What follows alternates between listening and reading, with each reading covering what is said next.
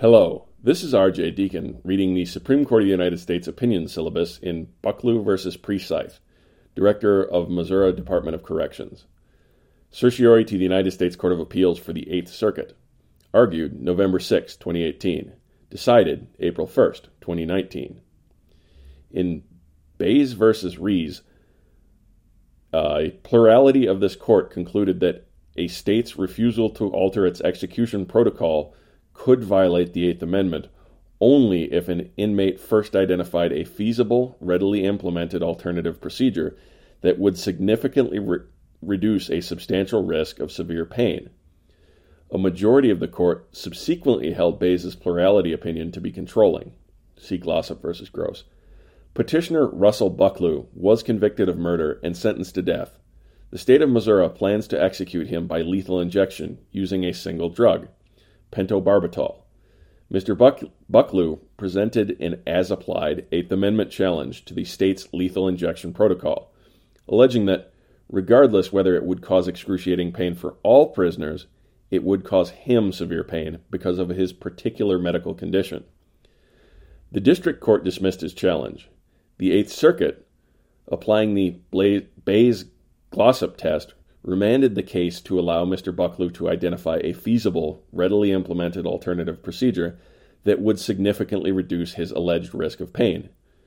Eventually, Mr. Bucklew identified nitrogen hypoxia, but the district court found the proposal lacking and granted the state's motion for summary judgment. The Eighth Circuit affirmed. The Supreme Court held Baze and Glossip govern all Eighth Amendment challenges, whether facial or as applied, alleging that a method of execution inflicts unconstitutionally cruel pain. The Eighth Amendment forbids cruel and unusual methods of capital punishment, but does not guarantee a prisoner a painless death. See Glossip. As originally understood, the Eighth Amendment tolerated methods of execution like hanging that involved a significant risk of pain, while forbidding as cruel only those methods that intensified the death sentence by superadding terror, pain, or disgrace. To establish that a state's chosen method cruelly superadds pain to the death sentence, a prisoner must show a feasible and readily implemented alternative method that would significantly reduce a substantial risk of severe pain and that the state has refused to adopt without a legitimate penological reason. And Glossip left no doubt that this standard governs all Eighth Amendment method of execution claims. Baze and Glossip recognized that the Constitution affords a measure of deference to a state's choice of execution procedures and does not authorize courts to serve as boards of inquiry charged with determining best practices for executions. That's Baze. Nor do they suggest that traditionally accepted methods of execution are necessarily rendered unconstitutional as soon as an arguably more humane method becomes available.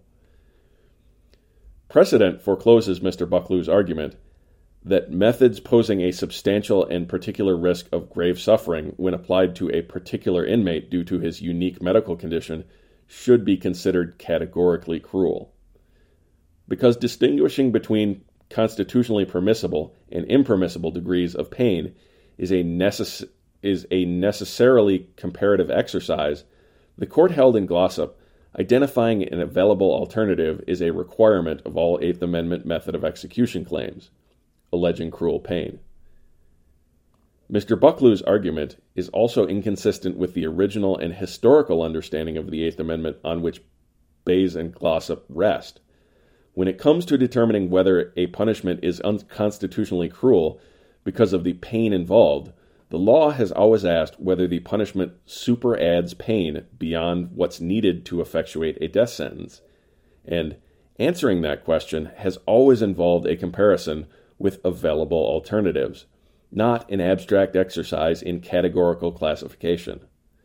The substantive meaning of the Eighth Amendment does not change depending on how broad a remedy the plaintiff chooses to seek. Mr. Bucklew's solution also invites pleading games and there is little likelihood that an inmate facing a serious risk of pain will be unable to identify or unable to identify an available alternative. Mr. Bucklew has failed to satisfy the Baze Glossip test. He fails for two independent reasons to present a triable question on the viability of nitrogen hypoxia as an alternative to the state's lethal injection protocol. First, an inmate must show that his proposed alternative method is not just theoretically feasible, but also readily implemented. This means the inmate's proposal must be sufficiently detailed to permit a finding that the state could carry it out relatively easily and reasonably quickly. Mr. Bucklew's proposal falls well short of that standard. He presented no evidence on numerous questions essential to implementing his preferred method. Instead, he merely pointed to reports from correctional authorities in other states indicating the need for additional study to develop a nitrogen hypoxia protocol. Second, the state had a legitimate reason for declining to switch from its current method of execution as a matter of law. Baze, at 52, uh, namely choosing not to be the first to experiment with a new untried and untested method of execution. Even if nitrogen hypoxia were a viable alternative, neither of Mr. Bucklew's theories shows that nitrogen hypoxia would significantly reduce a substantial risk of severe pain. First, his contention that the state may use painful procedures to administer the lethal injection, including forcing him to lie flat on his back, which he claims could impair his breathing even before the pentobarbital is administered, rests on speculation unsupported, if not affirmatively contradicted by the record. And, to the extent the record is unclear, he had ample opportunity con- to c- conduct discovery and develop a factual record concerning the state's planned procedures. Second, Mr. Bucklew contends that while either method will cause him to experience feelings of suffocation for some period of time before he is rendered fully unconscious, the duration of that period will be shorter with nitrogen than with pentobarbital. But nothing in the record suggests that he will be capable of experiencing pain for significantly more time after receiving pentobarbital than he would after receiving nitrogen. His claim to the contrary rested on his expert's testimony regarding a study of euthanasia in horses that everyone now agrees the expert misunderstood or misremembered. The decision below is affirmed. Justice Gorsuch delivered the opinion of the court, in which Chief Justice Roberts and Justices Thomas, Alito, and Kavanaugh joined. Justice Thomas and Justice Kavanaugh filed concurring opinions.